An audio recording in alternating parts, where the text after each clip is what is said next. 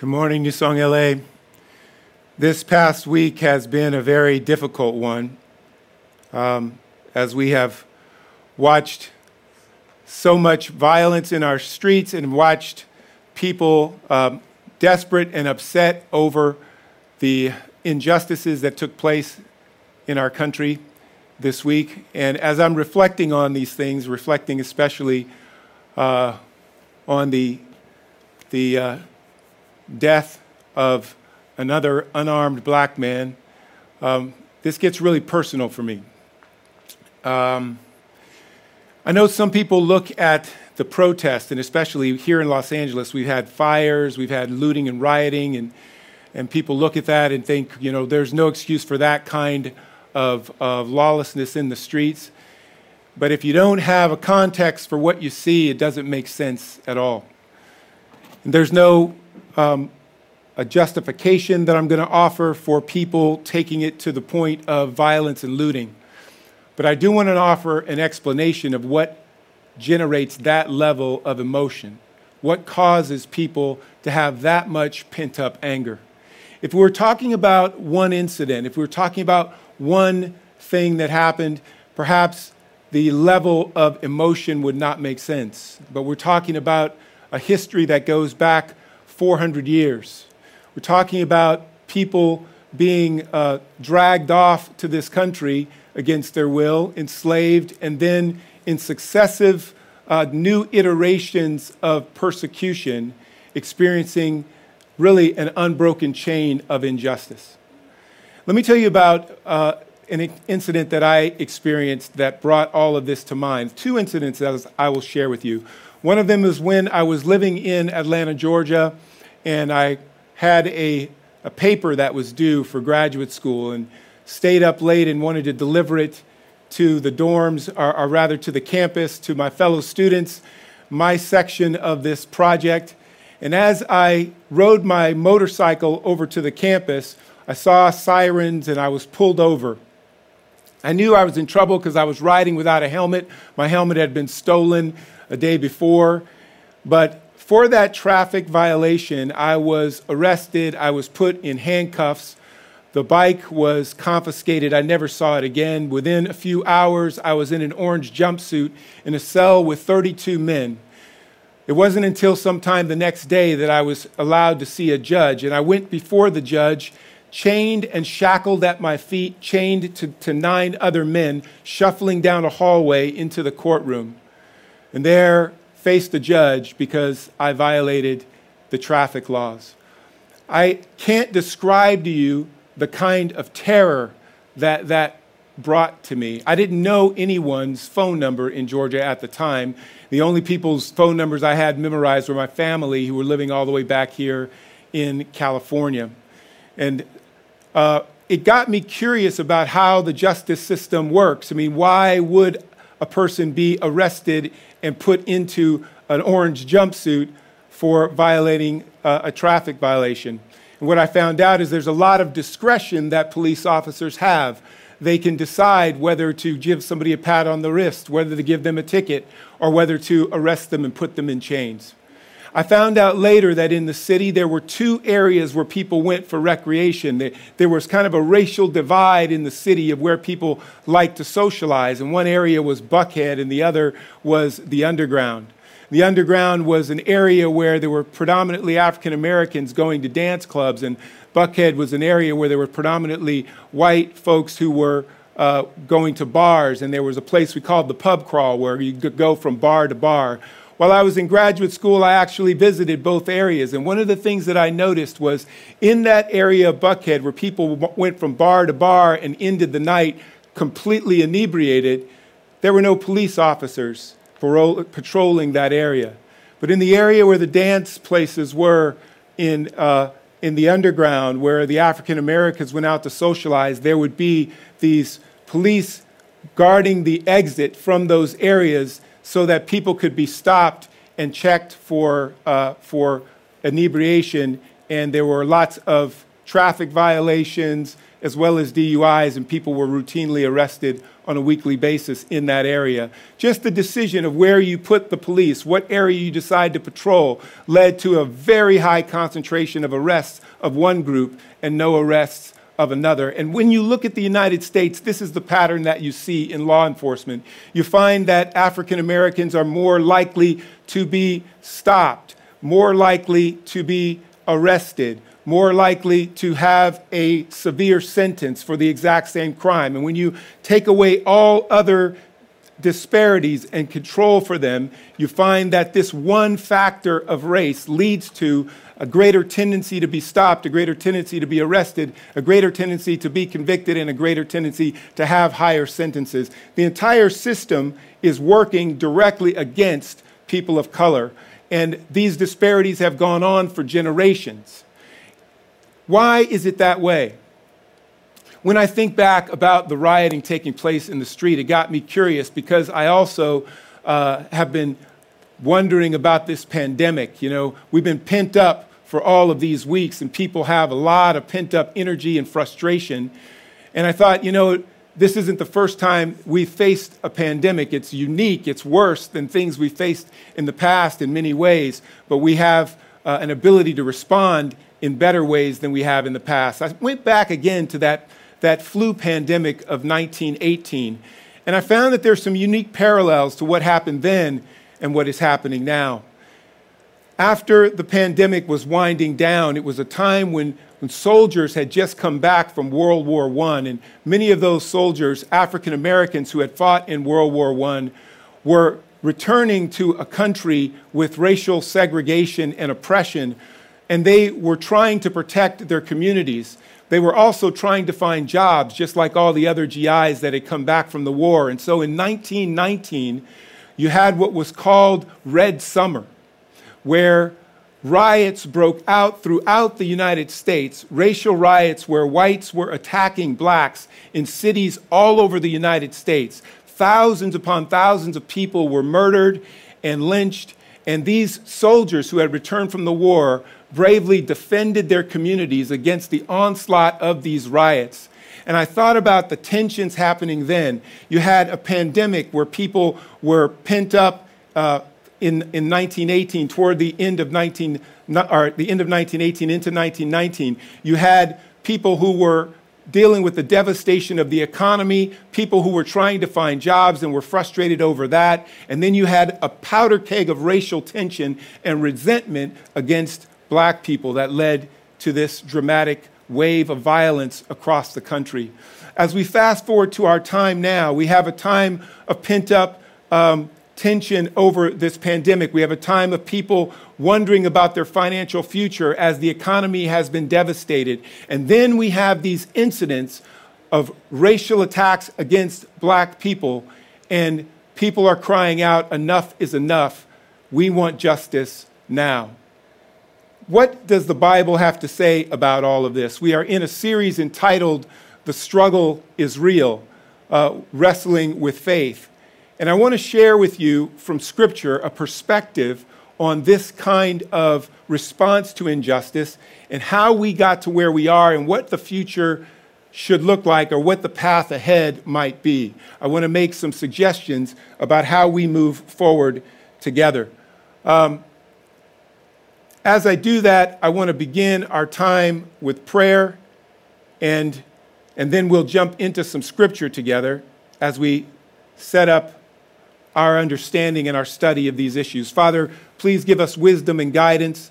Please give us deep understanding, Lord, to know how to respond to injustices that we see, to know how to respond to our own emotions and to know, Lord, what you demand of us and what we can expect of you.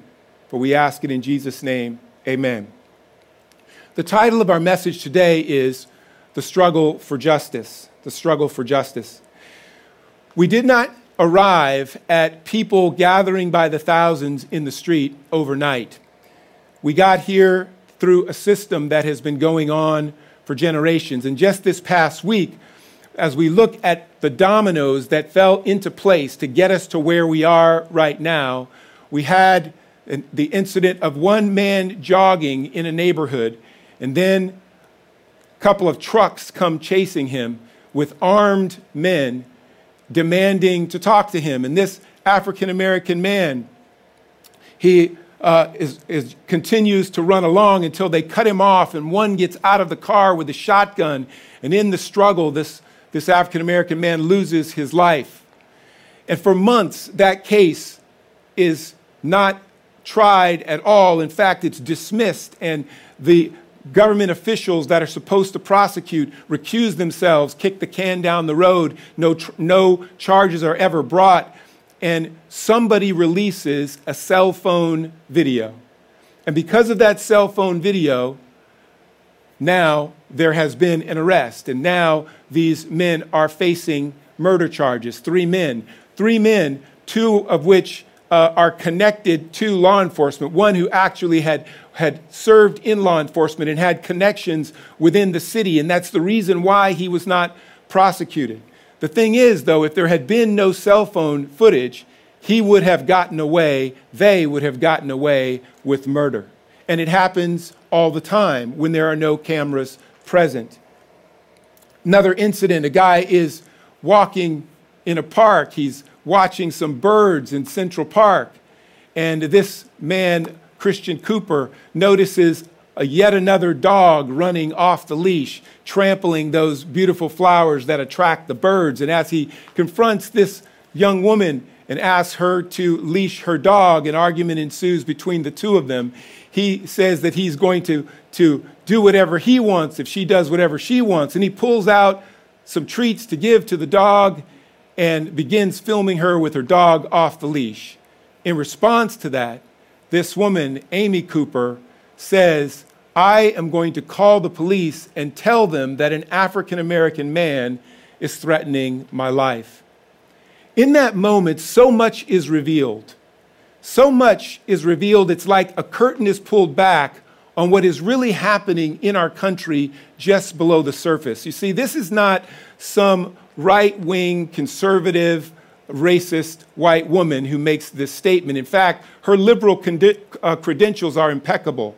She gave to a Democratic political campaign. In fact, even in her threat to this African American man, she uses uh, the correct progressive language. She doesn't call him black. She doesn't use the N word. She refers to him as African American with all of the progressive politeness and political correctness, even as she threatens to weaponize the police against him with a deep understanding that the police are uh, disproportionately likely to protect a white woman and to see a, an African American man as a threat. All of the history of lynchings, lynchings with false accusations are summoned in an instant. All of the disparities within the judicial system are summoned in an instant as this woman weaponizes this threat. And you watch as her voice escalates to the point where if you were on the other end of that phone, you would think that she was in severe distress. But the video shows that it was her who ran at the man and she was far away from him and holding her dog, who was screaming in the background, while she made these comments. It was a great theatrical performance worthy of an award. And when we see that and we realize this kind of thing happens all the time, it stirs in us an emotional response. I remember being in a parking lot here in Los Angeles, and I was trying to f- pick a paint for uh, a portion of our house.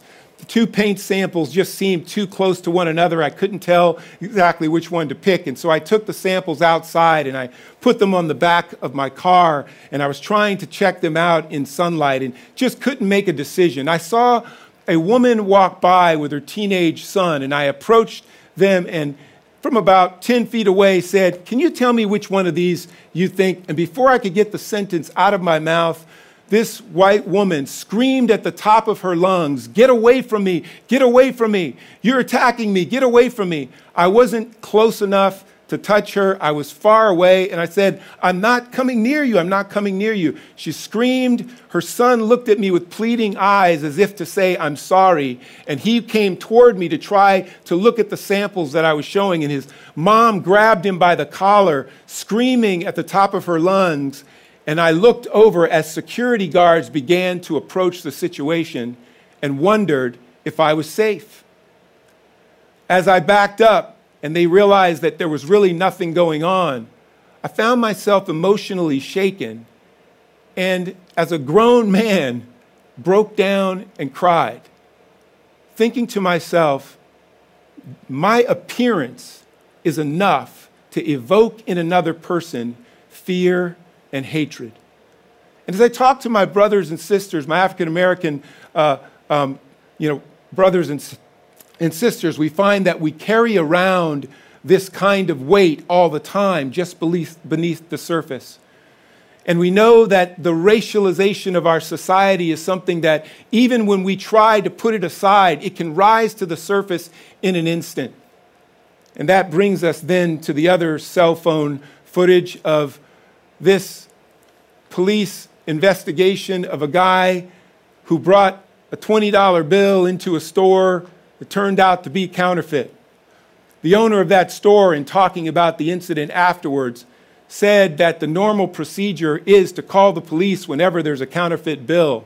And that normally what the police would do is come and question the person who gave the bill if he's still on site, which in many cases they're not, to find out where that person got the bill because you really don't know how long it's been circulating.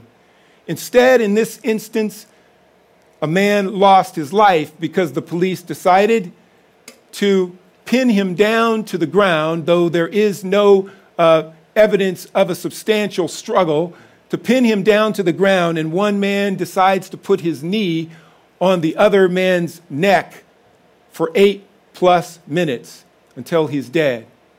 I know I'm describing things that all of us have lived with this week, but they fall like dominoes one after another as Trevor Noah, the late night comedian, points out. And he's saying is when you look at the whole context, you begin to understand how so much emotion can be released. But as Christians, as Christians, how should we respond to such things? You know, there's a famous Christian leader in America who I think said it well.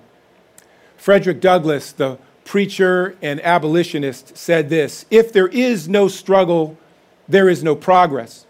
Those who profess to favor freedom and yet deprecate agitation are men who want crops without plowing up the ground. They want rain without thunder. This struggle may be a moral one or it may be a physical one, or it may be both moral and physical but it must be a struggle. Power concedes nothing without a demand. It never did, and it never will. In the scriptures, there is a man who was frustrated with injustice. And I want to take you to his story this morning. His name was Habakkuk, and he lived in a society where the rich controlled the reins of power and they manipulated the system in order to advance themselves. They took from the weak, they took from the widow, the orphan, the foreigner, and they exploited their power to take advantage of others. And in the prophecy of Habakkuk, he cries out to God. We pick up in Habakkuk chapter 1, beginning with verse 1. The prophecy that Habakkuk the prophet received how long, Lord, must I call for help, but you do not listen, or cry out to you violence, but you do not save? Why do you make me look at injustice? Why do you tolerate wrongdoing? Destruction and violence are before me. There is strife and conflict abounds. Therefore, the law is paralyzed, and, it, and justice never prevails. The wicked him in the righteous, so that justice is perverted. This is what Habakkuk saw. And this is what people see in the United States today. And if you have never experienced that injustice, if, if perhaps it has never been focused on you, let me ask you for a level of humility. Believe people when they tell you it is their experience. Don't dismiss someone who tells you that they experience this country in a manner that is different than the way in which you experience this country. The country was designed to give a certain experience to some and a very different experience to others, and it has not been entirely corrected. If you read the Declaration of Independence, that beautiful document, it starts off with these wonderful words about why this country needs to be independent. But as you work your way through that document, you will find that Native Americans in this country are, are described within that very Declaration of Independence as savages. And the country was never designed for them. African Americans were enchained at the time, and there is nothing in the, the Declaration of Independence or the Constitution that was designed to set African Americans free. It took a civil war to do that, and it has taken an ongoing struggle to try to undo the various iterations of oppression that have happened since. And all of these things in the United States were codified according to race. You can try to be post racial. You can be, try to be a person who does not see color. But if you don't see color, then you will not see systemic injustice within this country because it was designed around race. A classification was created called white. And that whiteness obliterated the ethnic heritage of people from, from Ireland and from England and from Poland and from you know the Nordic countries all over they were all lumped together and created this new category called white and you had to have that label in order to receive the best that the society had to offer. In response to that you had people petitioning the government to be classified as white so that they could receive the benefits of this society. And it goes on today and for some, just this past week, they saw for the first time what black people in the country have been complaining about for generations. And it mobilized people all over the country. You look at the crowds in Minneapolis and you see they are predominantly white crowds. You look at the crowds in Salt Lake City and it looks like they are almost all white crowds. And you find people getting furious that the country that they love is not what they thought it was. This is Habakkuk. As he cries out to God in a country that was actually supposed to be the people of God. And he says, How long, O God, will you, uh, will you cause me to look upon injustice? He says, The law is perverted. Here's God's response in verse 5 Look at the nations and watch and be utterly amazed, for I am going to do something in your days that you would not believe, even if you were told. I am raising up the Babylonians, that ruthless and impetuous people who sweep across the whole earth to seize dwellings not their own. This explanation that God gives is that He is going to bring a nation that is brutal and have them come and invade Israel, invade this country that was supposed to be dedicated to God, and they will bring judgment through violence. Well, this baffles Habakkuk as God goes on to describe the ruthlessness of the Babylonians, that they cast a net uh, into nations, catching people like fish, and then offer sacrifices to their net, worshiping their own power. Habakkuk sees this solution as being very puzzling, but I think it's an important reminder to you and I that when justice does not come in peaceful means, when justice does not come in response to God's law, when it doesn't come as an act of contrition and repentance, it comes through violence. This is not a glorification or advocacy of violence. It is a warning from the scriptures themselves that if you are obstinate in the face of God's rebuke, look for something devastating, look for a revolution. Even, even President Lincoln, in his inaugural address and talking about the Civil War, said that God would be just if he were to require bloodshed for every lash of the whip that had been given to a black person in slavery. He looked at the Civil War as an act of God's judgment upon this nation for the sin of slavery. The president saw what was happening and recognized that God was intervening in the lack of repentance of wicked people within this nation. And we need to be warned from Scripture that God will act if people do not repent and act themselves. Well, as Habakkuk hears about God's method of bringing about justice within Israel, he's shocked. He's shocked that God would use people even more wicked than the people that he's judging. Listen to this. Uh, we read in verse 12 Lord, are you not from everlasting? My God, my Holy One, you will never die. You, Lord, have appointed them to execute judgment. You, my rock, have ordained them to punish. Your eyes are too pure to look on evil. You cannot tolerate wrongdoing. Why then do you tolerate the treacherous? Why are you silent while the wicked swallow up those more righteous than themselves? When you are tempted to look at looters, to look at people who are burning cars and burning buildings, and to say that those people have no justification for what they are doing, to say that we need to crack down on them, let's pause for a moment and recognize how much we have failed those who are crying out in despair, those who are venting their anger and desperation in violent ways. Let's pause and recognize how long people have waited for justice to prevail, and desperate times lead often to desperate measures. Without any apology or justification for what is happening, let's pause long enough to at least have an understanding of what is happening. It is a warning that unless we take action to correct the wickedness of this unjust system, then it will be overturned by violent means. Let me give you an example of the kind of wickedness I'm talking about.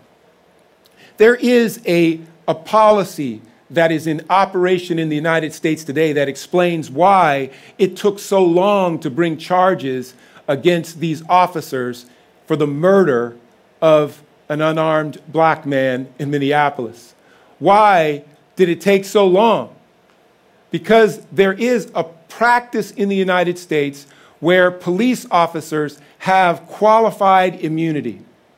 They are not allowed to be prosecuted or to be sued. They have qualified immunity given certain circumstances. You have to have overwhelming evidence in order to actually convict a police officer of the exact same crime that you and I would be arrested for immediately.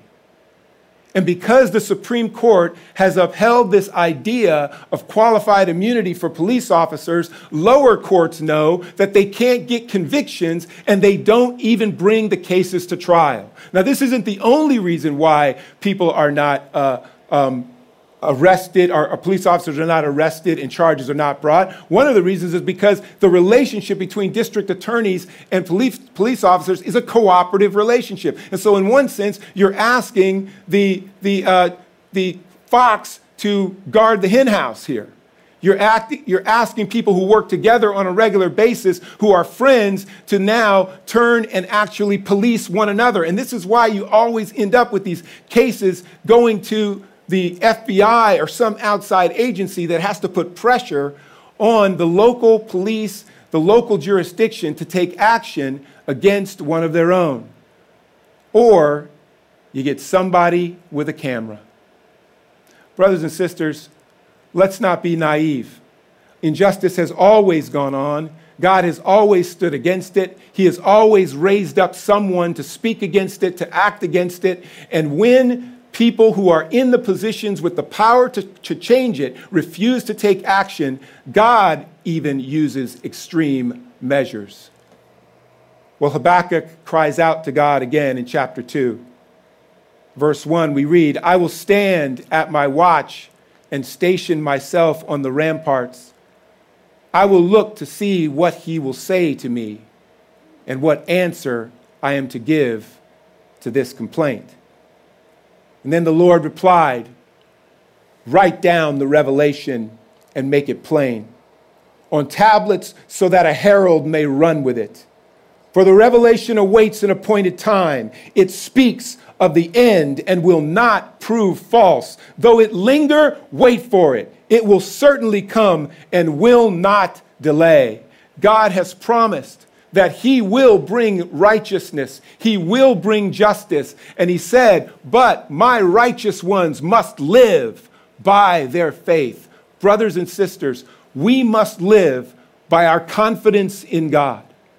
As Frederick Douglass talks about, we must always struggle against injustice, but we must struggle in ways that are consistent with our King. Jesus Christ said he came to free the captives, he came to bring righteousness, but he came with a revolution of love that actually awakens the oppressor to their own wickedness and turns their hearts. So, yes, let's speak out. Let's take to the streets and let's take to the ballot box and let's take to the phones and to Twitter and to Instagram and every means that we can to bring out injustice and to overturn it. Let's do it in the name of Jesus, never becoming the monsters that we seek to defeat, always allowing the spirit of the Prince of Peace to bring about justice that leads to peace through those who are the peacemakers in his name. The struggle for justice, the struggle is real. Let's pray together. Heavenly Father, I thank you.